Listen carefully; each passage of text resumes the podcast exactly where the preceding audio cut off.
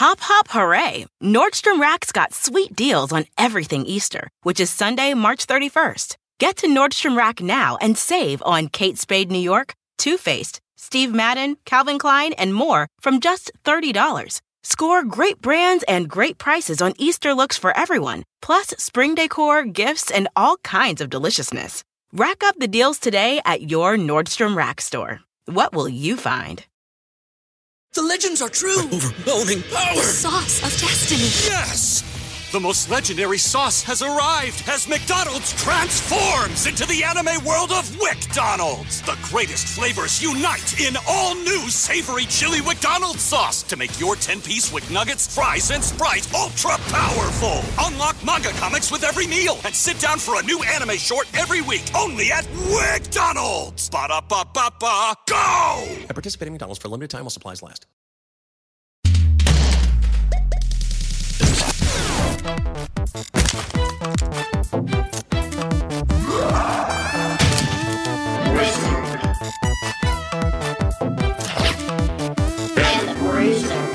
Hey, everybody, it's your L shaped bruiser, Holden McNeely. I am a line piece. You need me to win this dumb game. You need me for your life. It's a Tetris. Ah, just kidding. It's another S piece. You don't need me. You are fucked. Oh, my goodness, Jake. And you are, of L course, piece. the wizard J Jake. piece, not a line piece. You are the wizard, Jake. You are the wizard. Never going to get that fucking piece. Fuck, really? We'll never get the piece. Everybody, welcome. It's the Tetris episode of Wizard and the Bruiser. And I have to say this right off the bat. I was the person who pushed really hard for this, and it's because I've been playing the fuck out of Puyo Puyo Tetris lately. It's a fantastic game, by the way, on the Switch, and I've been playing it like crazy with Lexi, and I suggest you get it and you play it with Marie. We've been having so much fun, and I said, Jake, why don't we do a Tetris episode? We were talking about doing different video game series, and you know, I was like, that that that feels like we should be doing one of those. And then as soon as I walked away from you, I said, oh fuck, have I made a horrible mistake? Hmm. Is it going to be possible to do a full episode on Tetris, or will we find that it's some shallow ass well of of no fun information? I'm going to say this right now. This is amazing. Tetris is so fascinating, Jake. This is honestly the most fun I've had doing research for an episode in months. Yeah. It is everything has layers upon layers, just like digging through each name we're gonna t- hear in this story goes like so much deeper. And like the fact that this game exists to this day, you know, there's it's it's almost hackneyed whenever like a big website or magazine makes a list of the greatest video games of all time. You always Uh-huh. make Tetris number one. Right. But the fact is, is uh, it's as close to a timeless game that the modern video game industry has created. Like up there with chess or snakes and ladders or just something that will like transcend easy history. to learn, difficult to master. Um, just this perfect encapsulation, the the absolute perfect release game for the Game Boy.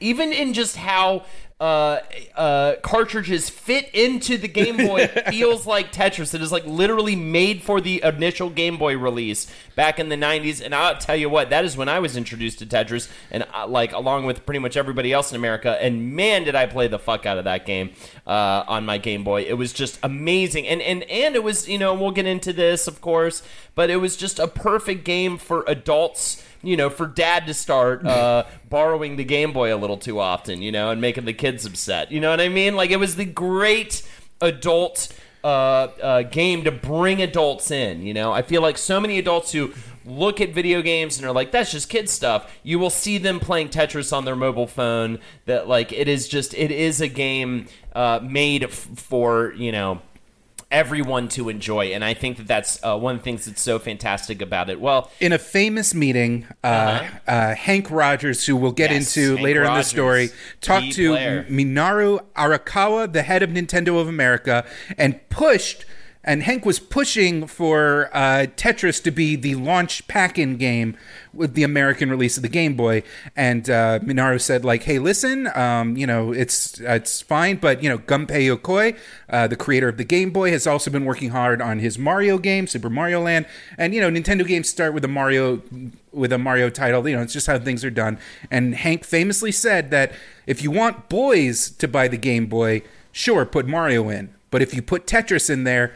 Everyone will want a Game. Famously, he said, I know what boys like, I know what boys want, but I also know what adults like, and I also know what adults want. Okay? But none of this would have happened if it wasn't for a friendly bearded man in Russia. Named Alexei Pajitnov. Pajitnov, correct? That's how I say it. Oh man, he was born in 1956 in Moscow in the Soviet Union, and he was quite the fan of a uh, mathematical game called Pentomino. Uh, he was really big into puzzles as a kid, really big into math. You see, they didn't have a lot to entertain themselves in Russia, so mathematics was an entertaining hobby to enjoy. Well, that- I mean, a puzzle is basically the closest you get to a video game in a uh, bizarre post-revolutionary pre-capitalist Russia. He said, I was a sharp kid, Pajitnov said, and have always been interested in riddles and puzzles, and I even changed schools to join one with a special mathematical component.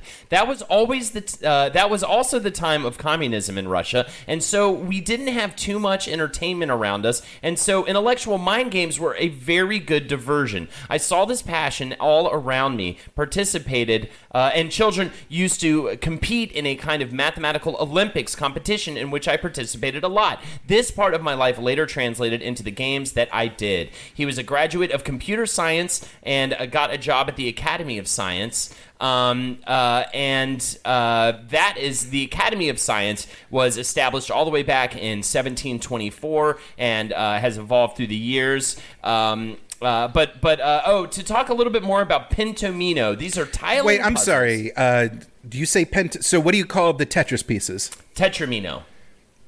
So I, I. This is. We're going to start our first beef. I say tetramino and pentamino, pentamino. because uh, here's the thing. Uh, tetramine, tetramino is uh, shapes made of four adjacent squares. Mm-hmm. Pentamino is five adjacent squares.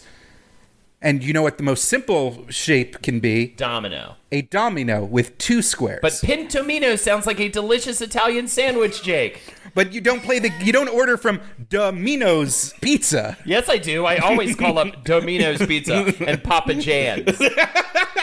Papa Racist, more like it. Oh, ah, we're getting topical right now. they Okay. replace Papa John with his woke like college professor lady. It's like, howdy folks, I'm Papa Jan and I respect your identity. And I respect everyone's identity, and I am all about queer eye. So if, if we can just start that right now. Um, Pentomino, I'll, I'll go ahead and switch it because I think you were 100% correct, is a tiling puzzle uh, and game that was popular, popular in recreational mathematics. It is a um, essentially a plane geometric figure formed by joining five equal squares edge to edge. Essentially, think of a Tetris piece, but just with 5 uh, squares forming it instead of four.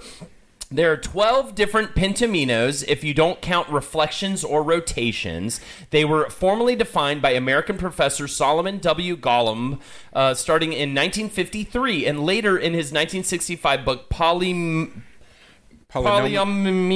Polyomino, Jake. Polyominoes. Puzzles, patterns, problems, and packings. Uh, that was the name of his book. Um, he coined the term uh, pentomino uh, from ancient Greek pente, which is five, and uh, uh, omino from domino. Uh, he introduced the general public to. It was introduced to the general public by American popular mathematics and popular science writer Martin Gardner in October 1965 in Scientific American, for which he wrote a mathematical games column. And I'll tell you this right now, Martin Gardner fucks. That guy was down and dirty like a filthy, nasty dog. He would write that column and then he would have fucking dirty, filthy dick sucking competitions in the So- basement of his house. Alexei, so back to Alexei. He's uh, working for the Moscow Academy of Sciences in the computer department. And uh, this is like, you know, he's part of a very prestigious team. This is like the same government apparatus that sent Sputnik into orbit. And as far as like lives in the Soviet Union go, he has it pretty sweet. He has a comfy desk job, he uh, has a nice apartment.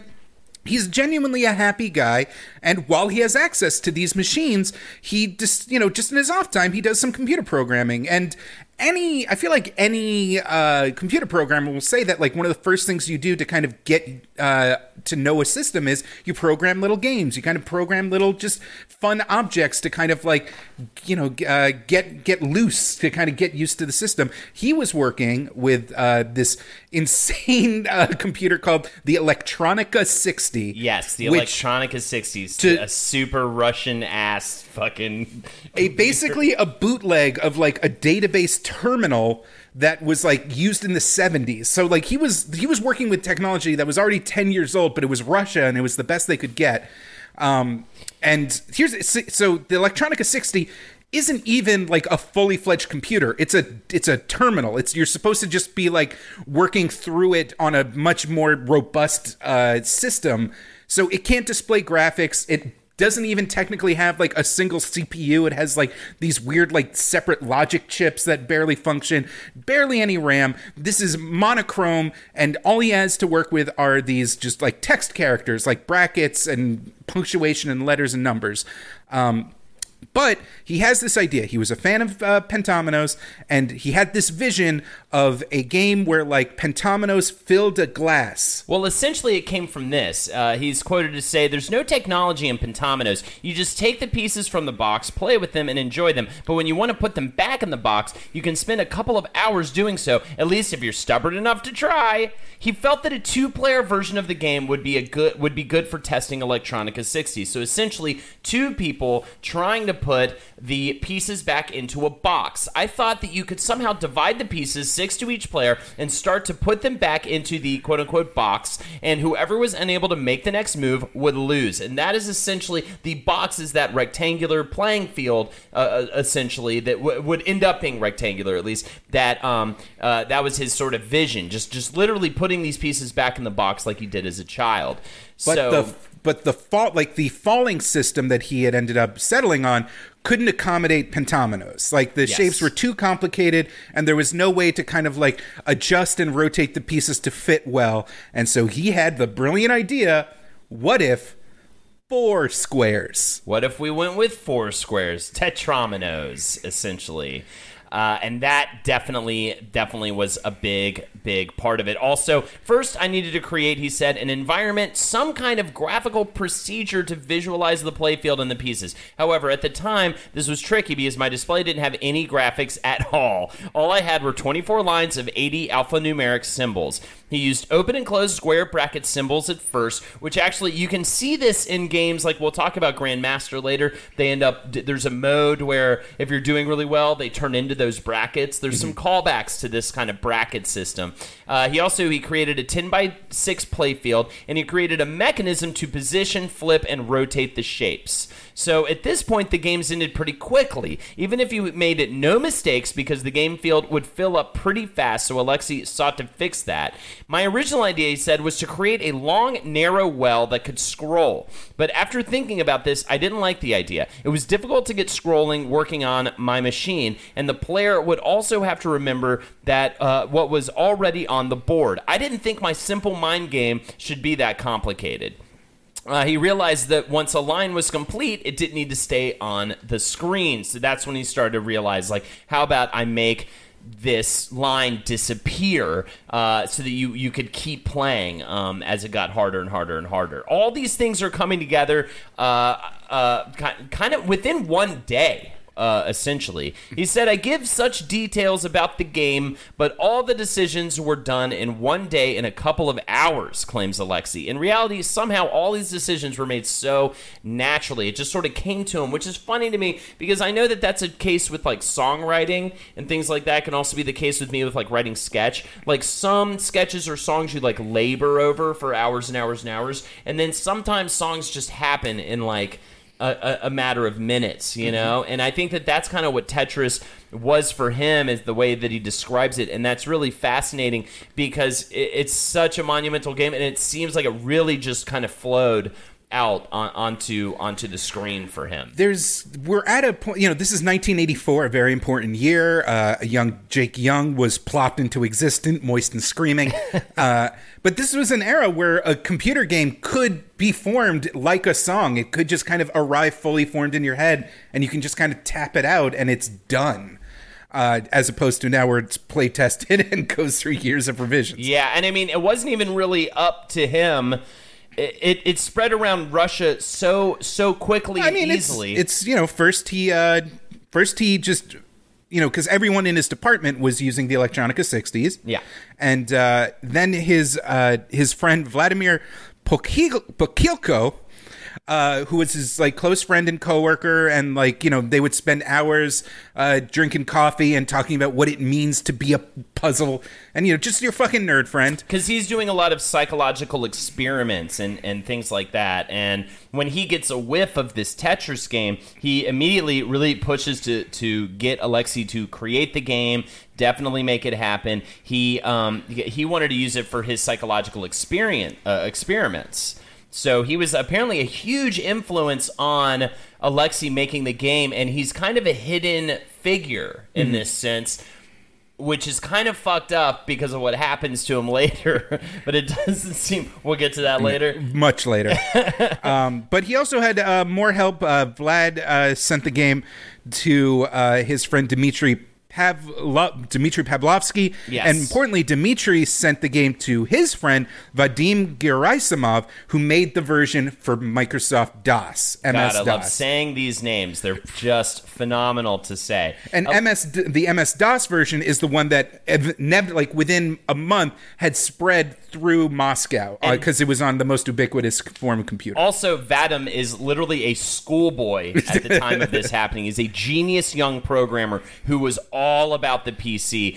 Alexei had had no practice with the PC. Literally, the first one in Russia had literally just gotten there, and he had no access to it. So um, he understood. Uh, uh, uh, was Vadim understood the OS and um, recommended to Alexei that you know he move it over. Alexei gives him his code in the pa- in, in uh, Pascal, which is the programming language language that he used, and Vadim transferred all 2,000 lines of it to PC.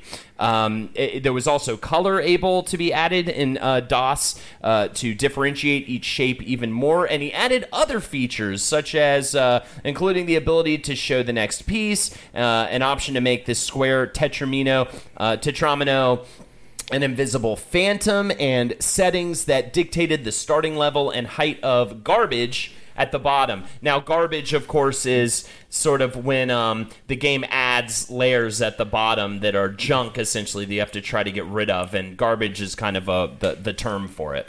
uh, on the suggestion of a friend, uh, Alexei gives a uh, sends the copy of the DOS game to the Hungary Academy of Sciences, and that's how it finally escapes the USSR. But even in Russia, when when it was there, it spread immediately. Alexei uh, says about this, it was like a wood fire. Immediately, every place where they had an Elektronika 60, my Tetris game was working there, and I realized that maybe the game was not bad and should be ported to PC because that was the only way to show to the world, show it to the world outside of Russia.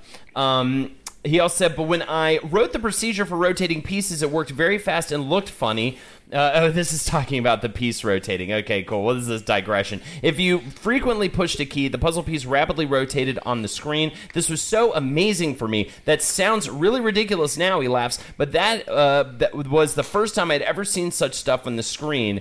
And th- th- this I'm just bringing up uh, to go back to him first creating the game. That like literally he was doing stuff in the game, in uh, you know, in the computer he, that he'd actually never seen happen in the world. I mean, just a piece rotating on a screen was like novel at the time, and really everything about this game was incredibly novel at the time. Um, so when it got released. Um, uh, Alexi has this to say. The release process was simple. We just gave the game to a couple of our friends. Within a couple weeks, I saw it everywhere on every PC in Moscow. And within a couple of months, we got a PC from Eastern Europe that was entirely empty, apart from MS DOS and Tetris. So now Tetris is starting to become like almost standard on PCs all over the place. And they didn't really have many PCs at the time. Alexi says, We didn't have many games on the PC, especially fresh games and puzzle games. Most of what I saw at the time were arcade games, and they looked a little childish. Many people didn't feel good with that type of childish design,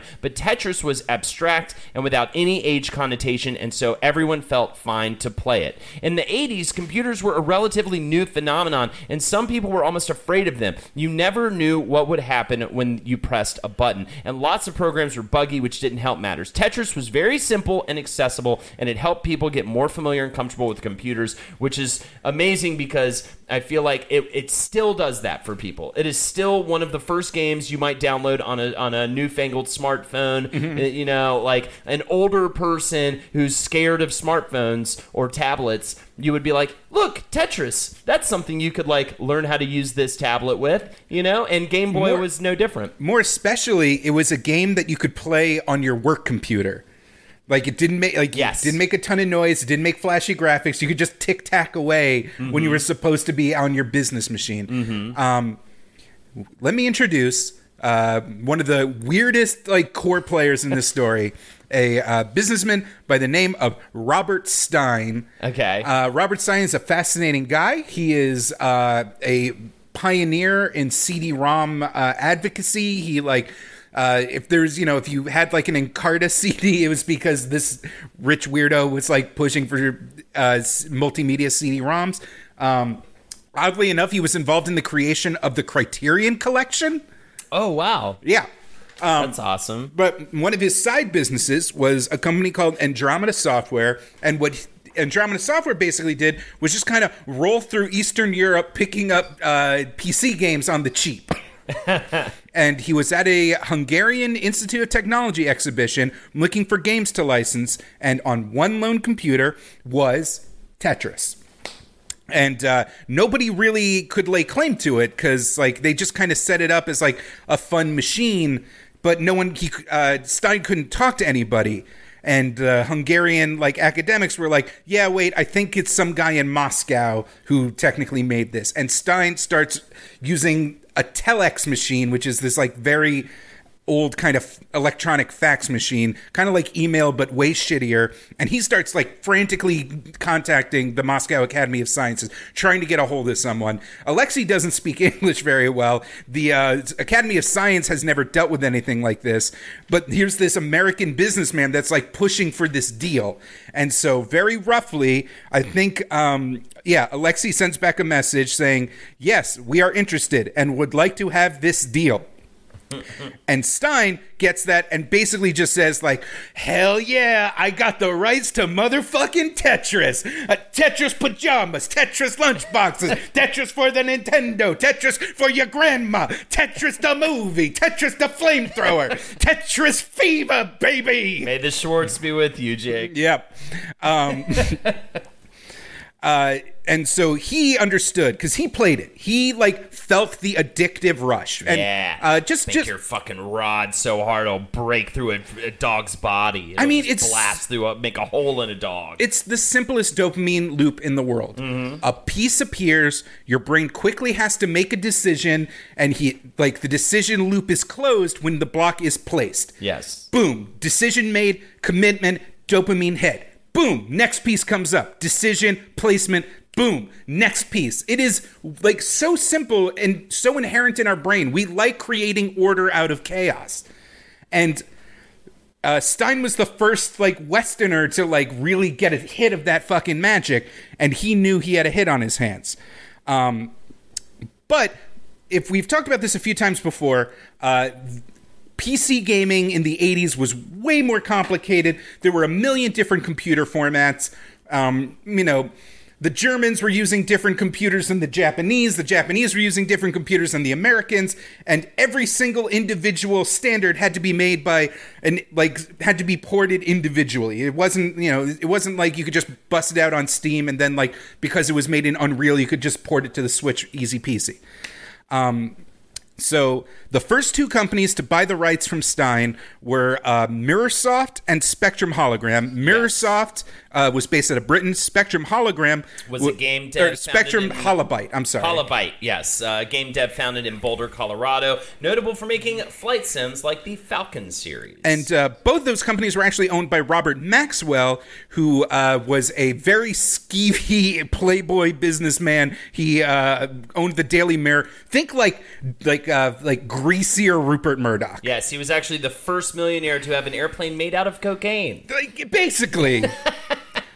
but both of those companies were owned by uh, Maxwell, and uh, they were excited about the game. Uh, they wanted to, you know, push it out, but like uh, places like Broderbund, Electronic Arts, Activision had all seen Tetris and just didn't think that, you know, there wasn't a main character, there wasn't a lot of action. They didn't believe in this like adult puzzle game uh, aesthetic. Uh, but here's here's one of the first major things is um, Stein flies to Russia, like eventually gets the handshake deal to the rights, and the, he he gets the rights for Tetris for computers. But he gets them from who? This is the problem, right? He gets them from, I think, the wrong people, maybe? No, okay, this is this is uh this we haven't even introduced the Electrono, Electronorg Technica or the L- E ELORG, which is the state-owned organization with a monopoly on the import and export of computer hardware and so- software in the Soviet Union. It's controlled by the Ministry of Foreign Trade of the USSR from 71 to 89 and it retained the exclusive right to negotiate and sign contracts with foreigners and to draft foreign trade plans. And it's associated with the export of Soviet design calculators. And it's also essentially like anything that, let's say, Alexei made or anyone else. Like, like if you're if you create something under like the USSR, it like belongs to them immediately. They I mean, essentially just that- own it. not to be fucking Johnny weed smoker here, but like the same could be said of Disney, of Google. Like even in, under capitalism, you're not necessarily uh, uh, uh, granted the rights to your own creations if you're on someone else's payroll. True, true, true. so, but yes, But okay, so this is where things get so they- complicated. They, own Stein gets Tetris essentially. Stein gets the rights from the Moscow Academy of Sciences. He Okay. signs a very crude early deal. separate from the ELORG. it's when the ELORG gets involved Yes. that like finally like the actual beef of the Russian state gets involved. I was hoping when we put our minds together, we could sort sort this out because it is very complicated. Yeah. Um, This whole rights debacle over Tetris. it is. It is so. There's so many different players, and there's so many different things happening at the same time as each other, and literal trips, as you just mentioned. There are other people that actually fly to Moscow to like sort all this out and try to just figure figure out what the fucking deal is. Something uh, just I want to note is uh, Gilman Louie, uh, Gilman Louie of Spectrum Holobyte, the American company, uh, is makes a kind of early first mark on Tetris when. Uh, in their marketing, they push the exoticness of Russia. They go on. They use like uh, Gorbachev and Reagan in their ads. They put um, what's not St. Peter's, uh, shit, shit, Holy Basil, the fucking Onion Church, the Russian Onion Yeah, Church, yeah, and all the marketing old dumb onion church. Yeah. It's beautiful, but yeah, the big mean, dumb yeah. fucking onion church. Um, uh, they use game. They use like taglines like "What were they up to behind the Iron Curtain?" Tetris, the game that escaped the USSR. um, and uh, respectively, uh, Mirrorsoft's PC ver- or home computer version is the top-selling uh, home computer game in England. Uh, Spectrum Holobyte's version is a top seller in America, and all this is going. uh, Russia realizes that uh, they actually have a hit on their hands and swipes up the rights and takes all of Alexei's files, and it's all under the umbrella of Elorg. Uh, the companies that have it in America start licensing the rights to other shit. Yeah. So, um, There, there, no one's following the rules. Yeah. Everyone is fucking up right now. Like Alexei's making deals he shouldn't be making. no, like, uh, Alexei's fine. Alexei fine. is a he- precious boy. I thought that he gave rights that he had Alexei no right likes to give. chess, smoking cigarettes, and like just being a good fucking citizen of the fucking proletariat. Known to have the first chess set made entirely out of cocaine. No, it's actually Spectrum Holobyte. Okay. Uh, release just starts selling, uh, or no, Mirrorsoft. I think Mirrorsoft uh, sells the rights uh, for American coin-op rights to Atari and Japanese coin-op rights to Sega. And this is actually when a huge shift That's happens. big. Yeah, that's a huge. That's a huge section. We haven't even really brought back up Hank Rogers into this whole thing. Is this about? Are we about to introduce Hank Rogers here? Do we We're have some more about to introduce. beats? So okay, basically, um, Elor Stein is like set off a chain of events that he has no control over. Mirrorsoft is pushed the rights out, so now Sega has Tetris and Atari has Tetris, and out of the woodwork comes a Dutch-born Japanese uh, game developer, like Dutch video game designer and entrepreneur. He produced Japan's first turn-based role-playing video game called The Black Onyx, which we a had to have mentioned in our. Final An- Fantasy episode without Must. even realizing the connection. Yeah, absolutely. I mean, he saw that wizard we mentioned wizardry wizardry was the first like uh, computer rpg and it was a hit among nerds in japan but there wasn't a japanese version so he made specifically as a developer in japan a rpg for the japanese audience called the black onyx. Which which had a massive effect, obviously, on on video games uh, to come. And also, he ends up taking a trip to the Las Vegas Consumer Electronics Show. This is an annual trade show organized by the Consumer Technology Association. It's held in January at the Las Vegas Convention Center, and he uh, goes by the uh, st- walks by the Spectrum Holobyte booth. Must have been a couple of fun booth babes there. You know, Lord of Men. You know, did all that kind of thing.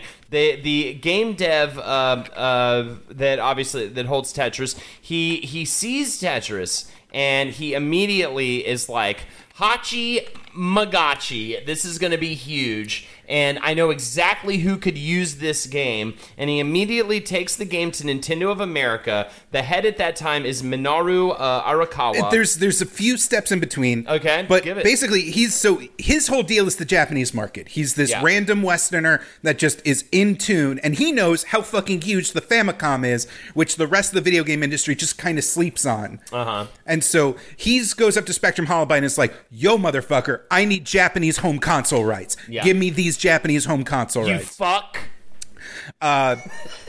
Spectrum Holobyte talks to Mirrorsoft. Mirrorsoft is like, "Oh, we already sold those to Atari. Uh, Sega also is making it." Do you want an edible? Because Yeah. I have edible. Like it was just they're they're all over the place. They're, they're clearly uh, uh, getting ripped up listening to too much Bob Marley albums. Um, Finally, it's beginning to dawn on all the parties involved that something is fucked up with the rights to Tetris, and everyone knows this is going to be a huge moneymaker. They felt that addictive fucking plunk of the bricks on the floor. Uh, so during a contentious meeting where I uh, just had a weird image of a person shitting out Tetris blocks. Oh, it's welcome to my wake. It's called the Tetris effect. when you imagine Tetris block shitting out of a human anus. Um, uh, so, in a very contentious meeting between Spectrum Holobyte and Mirrorsoft, the son of Roger Maxwell, Kevin Maxwell, is like, fellas, fellas, fellas, I'll handle this. Meanwhile, Hank Rogers is talking to like uh, Hide Nakajima from Atari. He's talking to uh, Minoru Arakawa from Nintendo. He's he just knows that a Famicom release of Tetris will make him money, and he just wants the fucking rights, and he can't get a hold of it. So uh, Stein, who also, who realizes how fucked he is and wants to make sure that he has in writing that he actually has the right to grant these rights. Maxwell, the son of the cocaine billionaire, uh, knows that he has to get this settled for his company. And Rogers, a fucking loose cannon on his own, also flies to Russia. Yes, on- also makes a trip to Russia. On- and like a psychopath, has no access. He's literally there on a tourist visa. He has no access to like mm-hmm. the Ministry of whatever, the, the Ministry of Foreign mm-hmm. Trade and all that kind of business, and the ELORG. And he's literally just like gonna try to take a meeting. Which, by the way, I don't even know if we've talked too much. I don't know. I didn't delve too deep into the political climate at the time, but it is contentious at best. It is not an easy place to talk to the government. There's so much control over, you know, uh, everybody, um, um, government wide. It, it seems like essentially, I mean, with a with a phrase like the Ministry of Foreign Trade, like an institution like that, it sounds like it's fucking 1984, essentially. You know what I mean? And and and he's just there to randomly try and make stuff happen and he's a fucking he is a nutbag. He is also, by the way, um, just happens to be a master of Go, the ancient Chinese board game. So one of the first things he tried to do is go to a local Moscow Go club to try and make a connection, and he ends up beating the third best Go player in the country, which did not help his situation at all. He's like, like how crazy is that? I mean you know, back then it was forbidden to talk to or receive money from foreigners, which meant he couldn't buy anything. He was freezing in Moscow's harsh weather without a decent coat. He was just like like completely out on a limb here. Uh, Nintendo gets him a translator, which may or may not have been a KGB spy. Apparently, the, the translator was very buddy buddy and had a lot of questions about what he was doing there. He ends up convincing the ministry to take a meeting with him, who told him that they had never given the rights to anyone. Okay, so this is so a lot. This is like a mythical day. This is one of those fucking like legendary moments in video game history. Is this exact day in Moscow? Yeah. Um, at Elorg, uh, after bumblefucking and like not really understanding the deals that they had made, a new guy is placed in charge of the Tetris uh, rights, and his name is uh, Evgeny Belikov. And Belikov is actually smart. Belikov actually understands what's on the line. Belikov understands all these fucking s- s- sweet foreigners are like trying to get one over on him, and he is prepared to play everyone off each other. This would be such a great. I watched the movie The Death of Stalin last night, which was phenomenal. Oh, I really wanna watch that. It's so good, and it, this would be in the tone of that movie. This would be such a good movie. Just the attempt to get the rights in Tetris in this day in Moscow. Keep, keep going, Jake. So he wants to fuck with Stein. Uh, he doesn't like he doesn't treat uh, Maxwell Kevin Maxwell like any bullshit.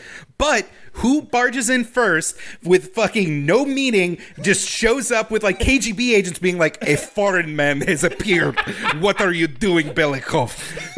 Would you like to attack, or would you like to switch Pokemon? We launched the nukes. If you do not answer our fucking question, Belikov."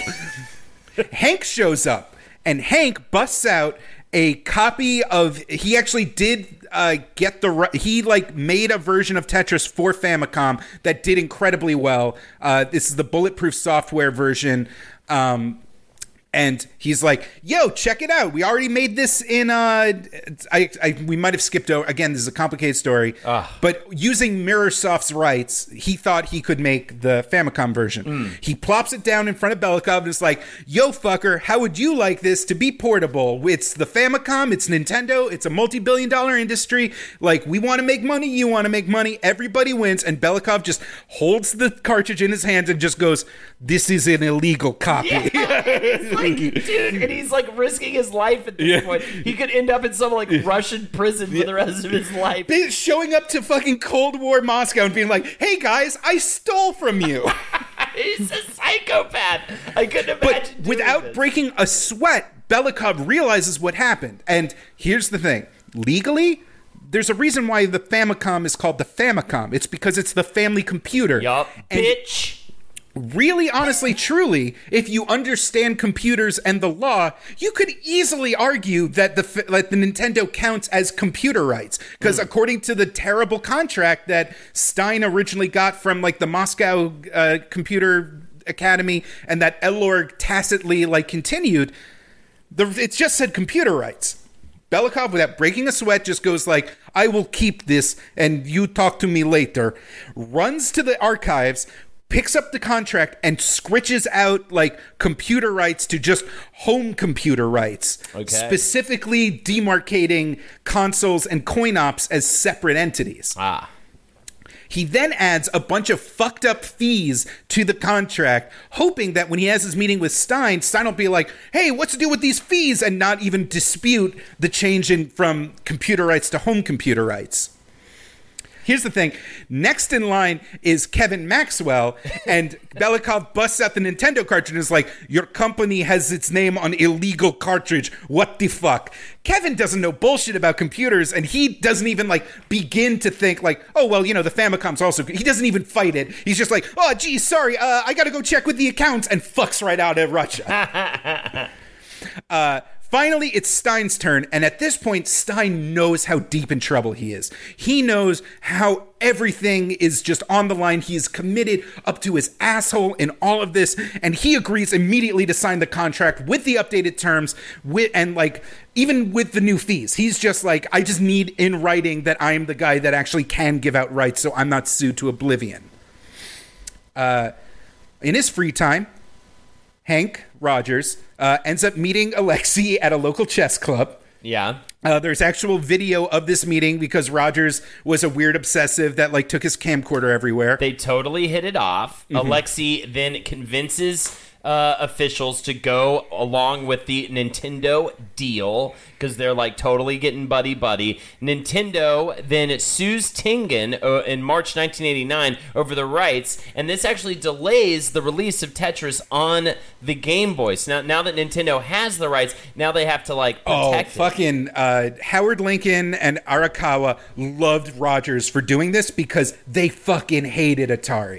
and Atari fucking hated Nintendo. Mm-hmm. Um, this is where we kind of get into this uh, hazy nostalgia about uh, Nintendo. We like to think of it as like fuzzy, you know, Miyamoto san and like the woods of Osaka. Right, right. He loved to explore Yeah. the cave behind his house. It had a goblin in it. Yeah. And that's how he came up with the game Ghouls and Goblins. Um, oh, so much wrong in that sentence. um, and they were also fucking assholes to work with on a third party, uh, on you know, from third party perspective. And Atari, through its subsidiary Tengen. Uh, you know, hated that they had to bend the knee to Nintendo for so many things. You know, Uh-huh. uh, the distribution, uh, licensing, all this stuff. Nintendo took a huge piece of everything. And especially the fact that, you know, Nintendo had taken over the American uh, home console market, which was Atari's, like, gr- you know, former throne. Until they ruined it uh, for everybody and almost destroyed video games forever. And then Nintendo came in and saved the day. But yes, they also. so there's the push and pull. Is Atari were the ones that shat the bed? Yeah. and kind of forced Nintendo to take such drastic controlling measures, but Atari resented them, and so uh, they were releasing through Tengen uh, these bootleg Nintendo games. Basically, uh, if these are rare games now, they're collector's items. Uh, these black cartridges in weird shapes, and as part of a different lawsuit, Atari got the spec sheet for the Nintendo like rights management chip that was used to like prevent bootleg games from getting released. They reverse engineered it and used their own version of the chip in these Tengen games, Tetris being the most profitable, highest um, demand license that they had because it was the arcade game that they had done was very popular and this was like going to be their golden goose. Nintendo fucking hated the fact that they went under, you know, their nose and made these bootleg quality control chips, and now they've got the rights from Tetris from them. A giant lawsuit ensues with Nintendo and Atari at each other's throats. You know, everything from the rights to uh, the control chips, it all comes to a head. Uh, and Nintendo uh, wins the suit or I think it was like a pre-suit deposition. Technically, whatever it was, the judge ruled in their favor. Nintendo goes ahead with the Game Boy rights. Um, Roger Maxwell, the British guy, literally meets with Gorbachev to try and shut the deal down because, again, cocaine planes, he can do that. Yeah, he can do it. He's making up for the, you know, because his son chickened out as soon as shit got too Yeah, real. he's the only owner of a Liger, uh, I think, that exists.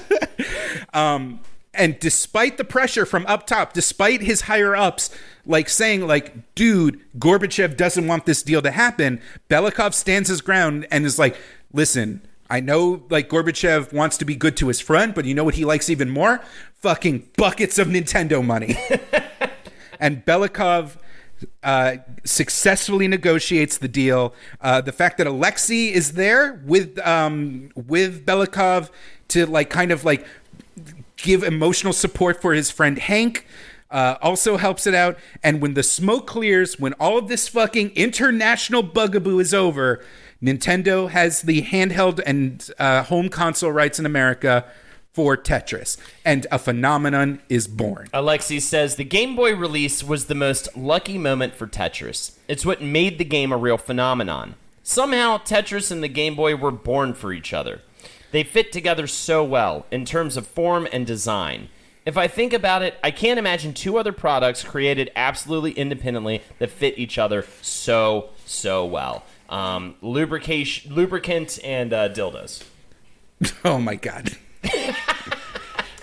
With, with- you got a glycerin base or a water base on this? I don't, I don't know. What, You got to do a water base. People have allergies. You don't know don't what know you're dealing with. happening down there. I just go, oh no, oh lord, Mm-hmm. oh help. Tetris for the Game Boy, in my mind, is the definitive version of Tetris. It is so important to. I have. Do you have a Game Boy memory? Game Um, Boy was my first console. Game Boy was that I owned. I borrowed my neighbor's Nintendo to play through Zelda, which I think I've talked about. Mm-hmm. Uh, I used to go explore the caves behind their house, and they found me there. God And let damn it. I'm sick of these fucking caves. How many stupid caves can you explore? I mean, seriously, I try, I keep trying to explore caves to get some million dollar idea, and all I do is get a bunch of ticks. All this Lyme disease. All this Lyme disease has got me real angry. Look, I'm going to say this right now. I explore caves behind my house. Also, I borrowed my neighbor's Nintendo, and I remember the Christmas. Dude, I literally, it hits me so hard in the brain the moment I think about it. I remember running downstairs, and we didn't see the Game Boy because they put it in a weird spot because it was for both my brother and I.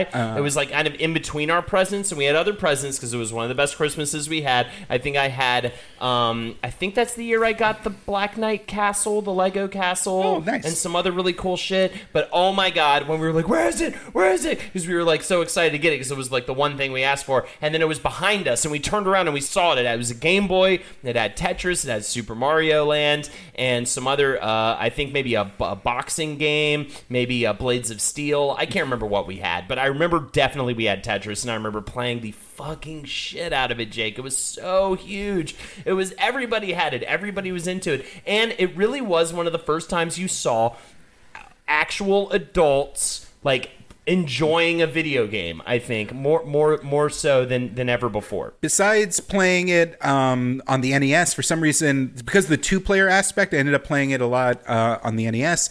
Um, I remember looking for my Game Boy. This is like one of those hazy childhood memories where like everything is like covered in dust motes and I don't actually understand if it took place in reality. But I remember like being confused that I couldn't find my Game Boy, looking around like the rec room, looking around my bedroom, and then finally just like settling on my dad who was just leaning back on the couch in like under the sun of the window, just like having a blast playing Tetris. And it was this like weird moment of like connection because for some reason I had always just like, you know, the the video games were kid things Uh-huh. and adult things were like uh, golf clubs and whiskey, you know.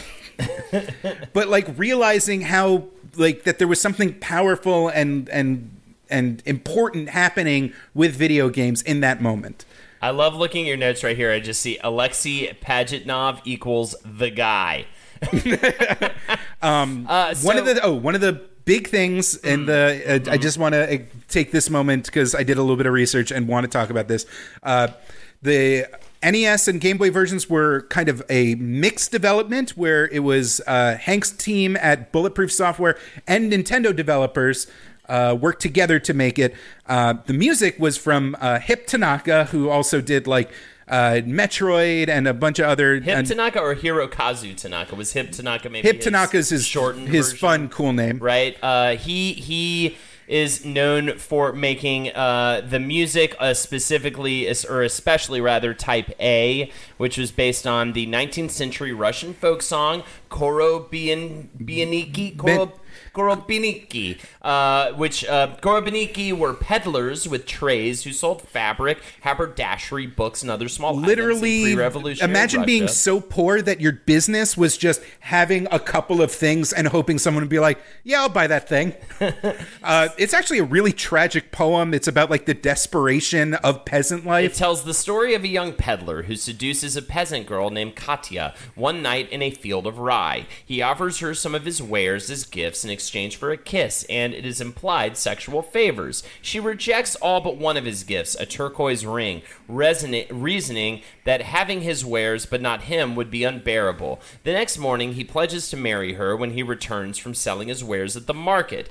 The song's narrative ends here. However, the poem concludes because it's based off of a poem um, that uh, of the same name by Nikolay Nekrasov, which uh, was first printed in Sovremin Sovremin Sovremennik. Nobody cares about that part of the Wikipedia article. 1861. Uh, the one thing you need to But, know uh, about then- Nekrasov is that he was a uh, liberal academic, and uh, he was obsessed with like telling romantic stories of the Russian pez- uh, peasantry, and that kind of populist uh, lens was eventually made him a hero of much more famous Russian authors like Dostoevsky. The poem concludes with the peddler being robbed and killed by a forest ranger whom he asks for directions while returning home with the profits made during his successful day at the market. Uh, after arrangements of Cora Bian- Bianicki uh, first appeared in Spectrum Holobyte's Apple II or uh, Apple uh, 2GS and Mac versions of Tetris, the song was rearranged in 1989 by Tanaka to be the version we hear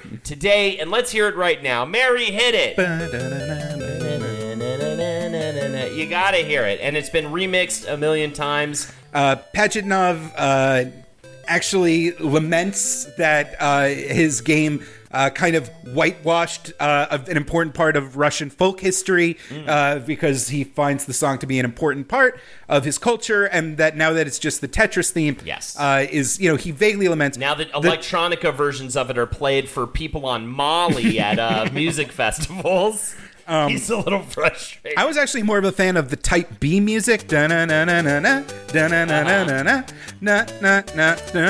Also, there's three types or two. I There was uh, three types. Type B was uh, that was an original composition by Tanaka, by Tanaka, right? uh, which gives it a little more cool factor, in my opinion. Mm-hmm. And Type C was based on a Bach minuet, Mm. and nobody even remembers what Type C sounded like because it was kind of like a downer.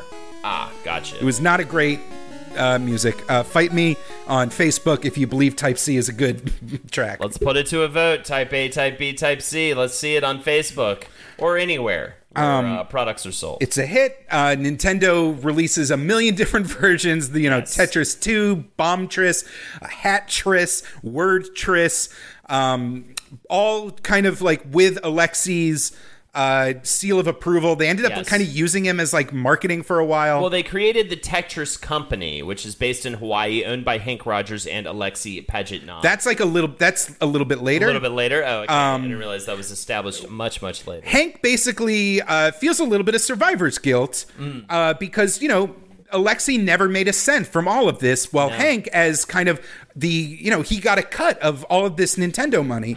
And he lived like a king. So, as a sign of goodwill for his friend, he actually arranged for uh, Alexei and his friend Vlad to finally move to Seattle and help him uh, at Bulletproof Software. They eventually formed their own company called uh, AnimaTek, which released a few kind of weird games. There was one called Fire and Ice that was kind of a puzzly. Um, uh, first person shooter kind of deal. Pandora's Box, which was kind of a Myst riff with a lot of unique puzzles in it that has a weird, like, dedicated cult fan base. This bizarre uh, thing called El-Fish, which was this, like, uh, basically it was a aquarium simulator, and smart companies would just like put a bunch of gifts in a fake fish bowl and call it a day. El-Fish is one of the most complicated, algorithmically generated genetic simulations in the world. And you could like actually breed fish and it would in real time compile new creatures that would fill your bowl. Um, literally on weaker machines, it would take a day of computation to create new fish. It was a bizarre product. You can find clips of it on YouTube. Um, Alexei eventually settles in at Microsoft, where he kind of makes a lot of uh, weird little, like those weird little games Yes. in the Microsoft Entertainment Pack that you would like kind and of scroll made through. other uh, types of Tetris games too, or other like spin-off tet- essentially games that were like based in on Tetris. a lot of yeah, top-down stacking things. Wild Snake, gotta gotta appreciate Wild Snake. Yep. Um, My nickname back in college. um, Just kidding. My nickname back in college was fucking was shithead. And then a funny thing happens. Uh, the Soviet Union collapses. Yeah, that whole thing. Um, and eventually uh, the like just through the sheer cascading of like a lot of complicated things, Elorg ends up becoming a private corporation. Uh, Alexei has uh, some of the rights kind of kicked back to him, and Hank and Alexei form the Tetris Company, which is the official.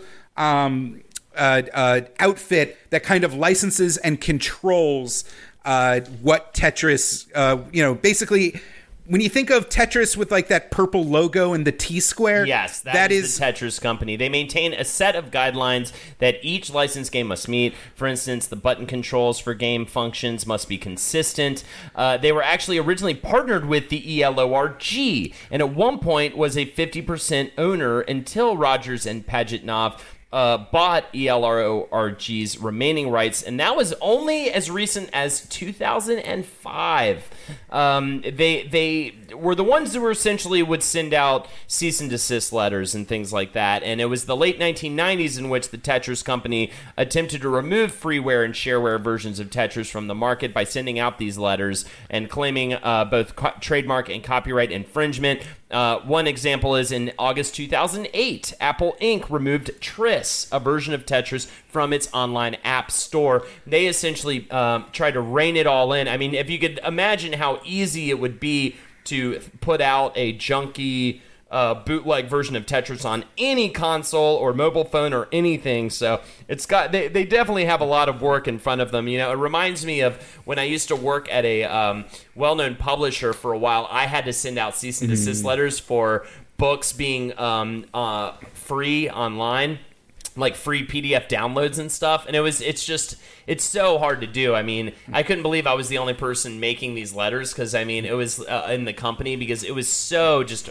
I mean, how do you even fix that? How do you even clean that up? But these they they really have gone after people to try to maintain the rights and, and keep consistent versions of Tetris. And I will say this there's it's kind of a contentious uh, thing because uh, the Tetris guidelines are pretty strict. Yeah. Because Hank and Alexi have this like vision of Tetris as their idealized version of the game. Uh-huh. And before that, there was kind of a Wild West aesthetic. There was like a lot of liberties taken with Tetris gameplay that previous games were free to experiment with. different different random decisions made or not random but different uh, distinct decisions made that that made the game very different took it into some interesting areas as well that maybe weren't being played with as Uh, for example, all official Tetris games have to take place in a 10 by 40 square playfield. right i mean if you could imagine like think of like a t-shaped play field or an uh, you know some kind of crazy like pyramid, all a sorts of- pyramid. yeah yeah, Um, the tetram the tetromino colors are now officially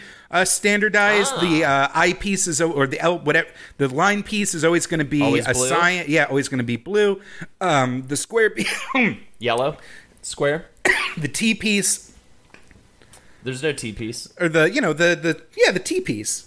oh you're right there is a t-piece what am i talking about How Yeah. else can you do the T spin maneuver? exactly how else are you going to do that Uh, that's always purple. Um, the uh, super rotation system that uh, officially defines how pieces can be arranged.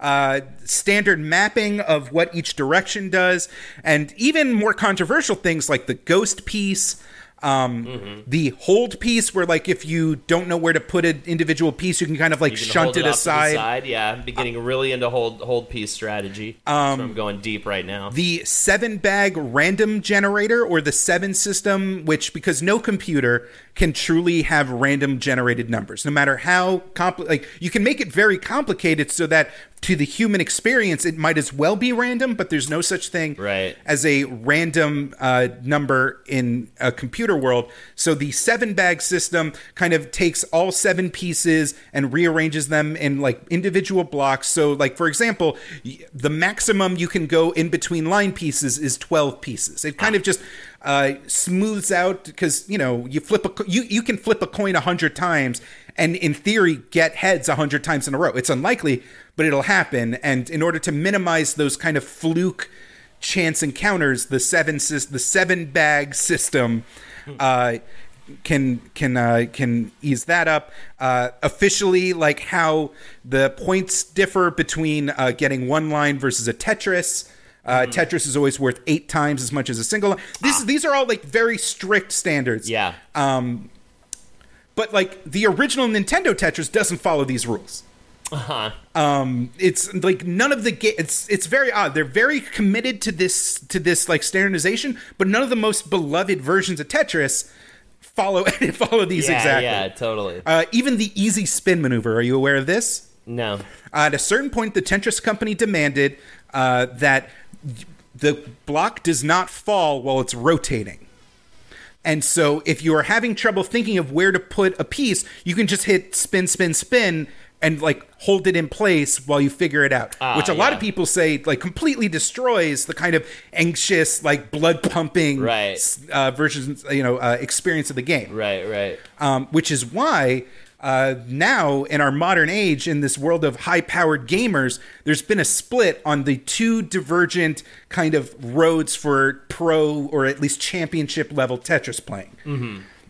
In America, there's the classic Tetris circuit where Yes. people compete uh, playing the old NES version, which has its own unique challenges. For example, uh, the game becomes unplayable at level 29, and you can only get a million points. So, like, literally, there's a kill screen. Like, Yes, it's just it all falls. a- yeah, you can finish, finish. um, and so it's about like managing what level you're at and getting the pieces in order and like having perfect placement and getting as close to that million as you can before hitting level 29 and that has its own like unique techniques and um, unique techniques. Unique techniques.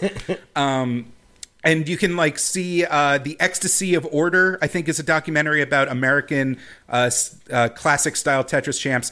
While in japan a whole new beast was born Are you talking about Tetris the Grandmaster? I am talking about Texas, Tetris the Grandmaster, Tetris Shirase, Tetris High Anxiety, Tetris Death Zone. Dude, it is the coolest thing ever. Everybody needs to go check out. I, I'll, I'll try to link it on Facebook. The the first uh, American Grandmaster in Tetris, the Grandmaster, because it's some of the most impressive Tetris playing I've ever seen in my entire life. Uh, it's a series uh, by Arika. We've talked about them before. Former Capcom guys uh, Mm-hmm. that kind of spun off to make the Street Fighter EX games. The Street Fighter EX games, which by the way has received a new entry recently. Skull Skullomania is back. Skullomania is back and he's ready and fighting EX Layer. The Tetris Tetris the Grandmaster has three main entries and a canceled fourth.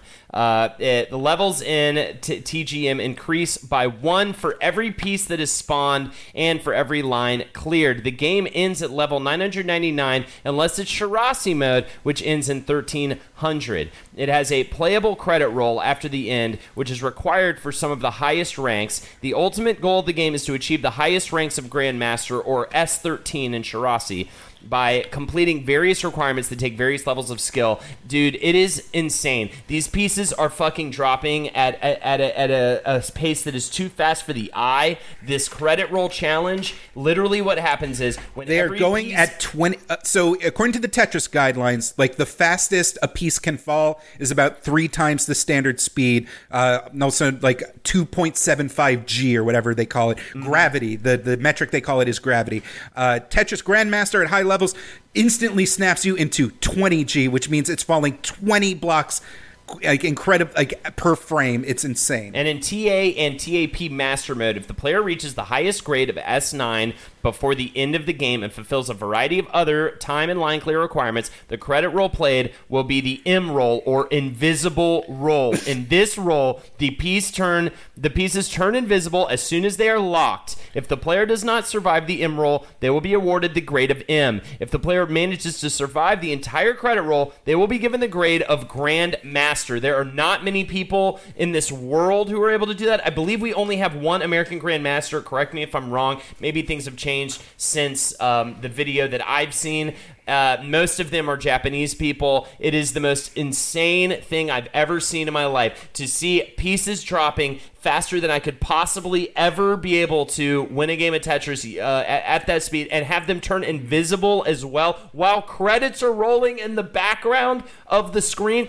It is completely completely insane. I have no idea how this dude was able to do this. There's also really good uh, games done quick showcases of the Grandmaster series. I would highly recommend looking those up. It is some of the most impressive shit I've ever seen in video games, period. I cannot believe how cool it is and how people are actually able to do it. I mean, the, the game the game literally gets to the point where, where humans are unable to continue because it's just dropping so fast and it's just so crazy. I mean, it is it is absolutely a marvel and I love the Grandmaster series.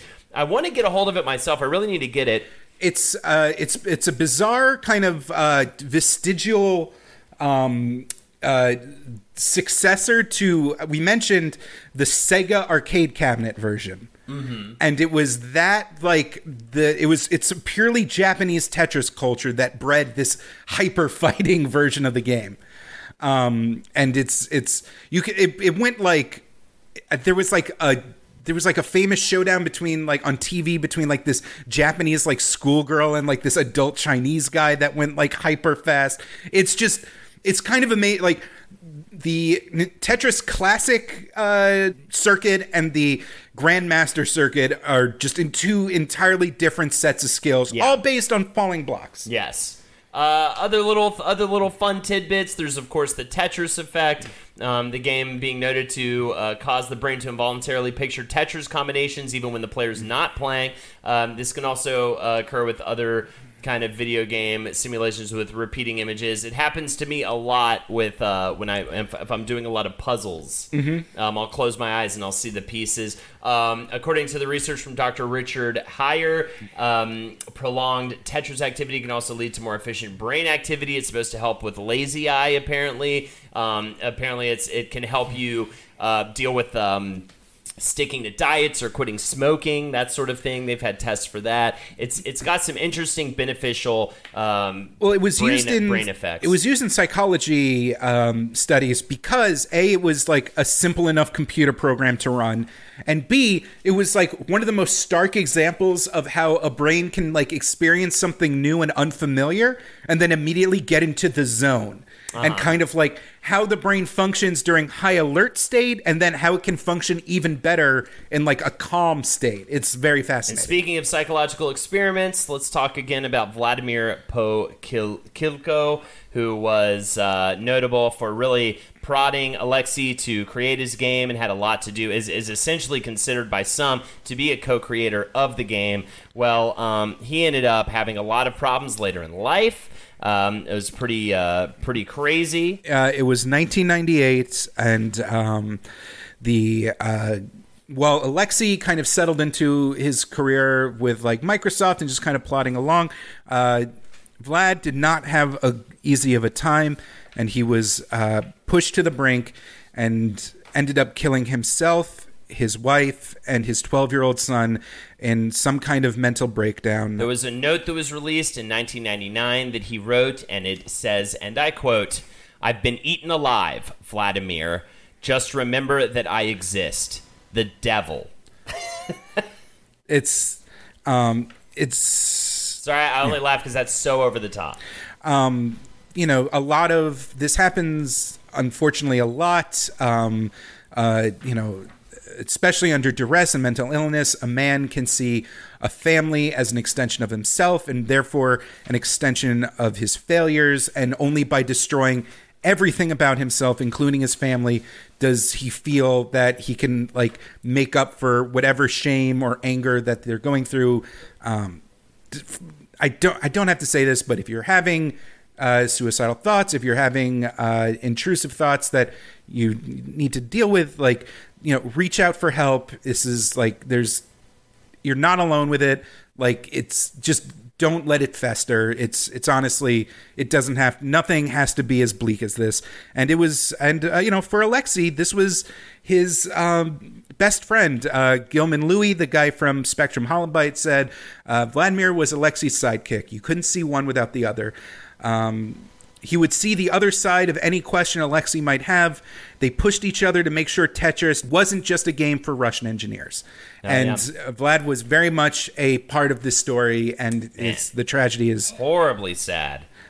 So uh, a couple of uh, as we were wrapping things up here, uh, just to finish up, I think a good couple of modern versions of Tetris to recommend. Definitely Tetris DX, which is the um, Actually, that one's a little controversial. that was a little controversial. Or that the DS version was apparently really good. oh, I thought you said DX, the Game Boy Color version. Oh my bad. I meant to recommend the DS version. What's the name of that one? Is D- that Tetris DS. Tetris DS. I think I oh, misheard okay, my bad. That's- I think I meant to write that. Tetris DS apparently is a great version Mm-hmm. of Tetris. Uh, uh, the 3DS version. Also, I have to say, Puyo Puyo Tetris. It's on everything. It's on the Switch. It's on uh, Steam. I think it's on the, on consoles as well. It's so good. I ended up playing a uh, arcade cabinet version of it at uh, GDQ, and that's kind of what spawned me to.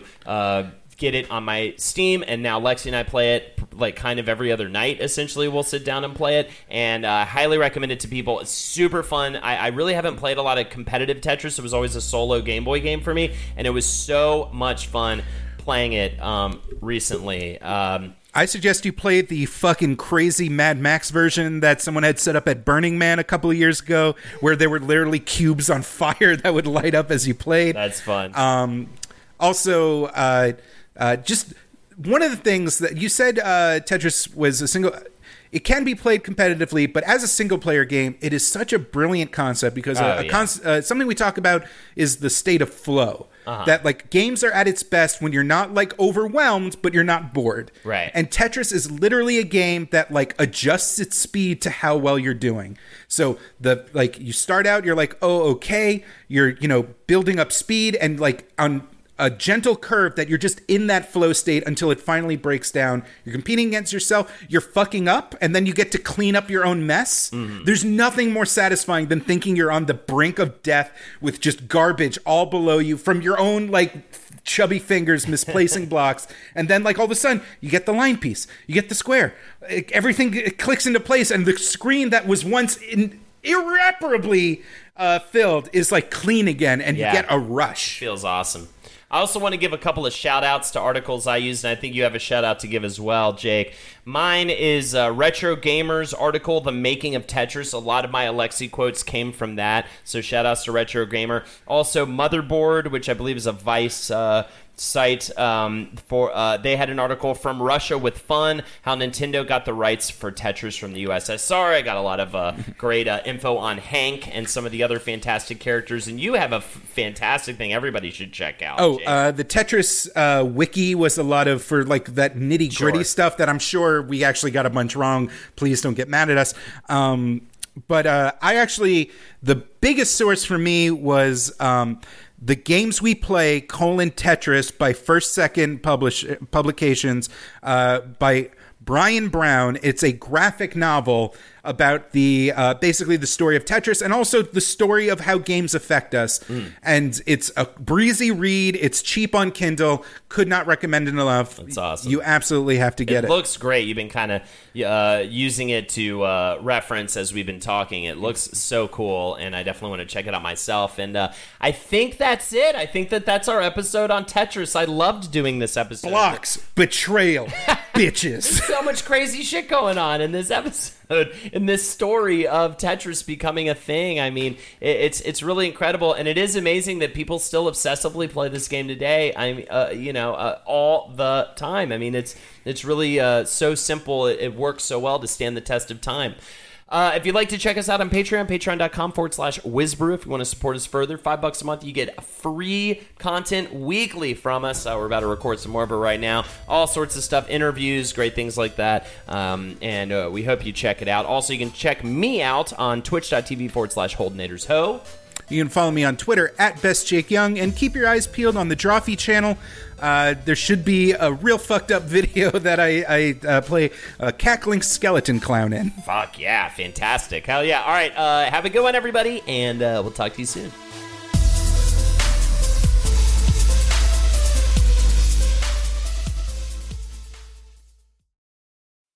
Price drop? Time to shop.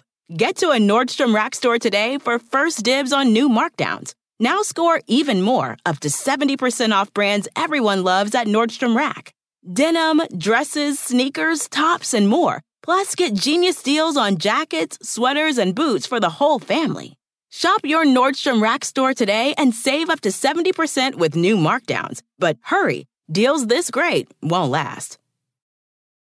The legends are true. Overwhelming power! Sauce of destiny. Yes!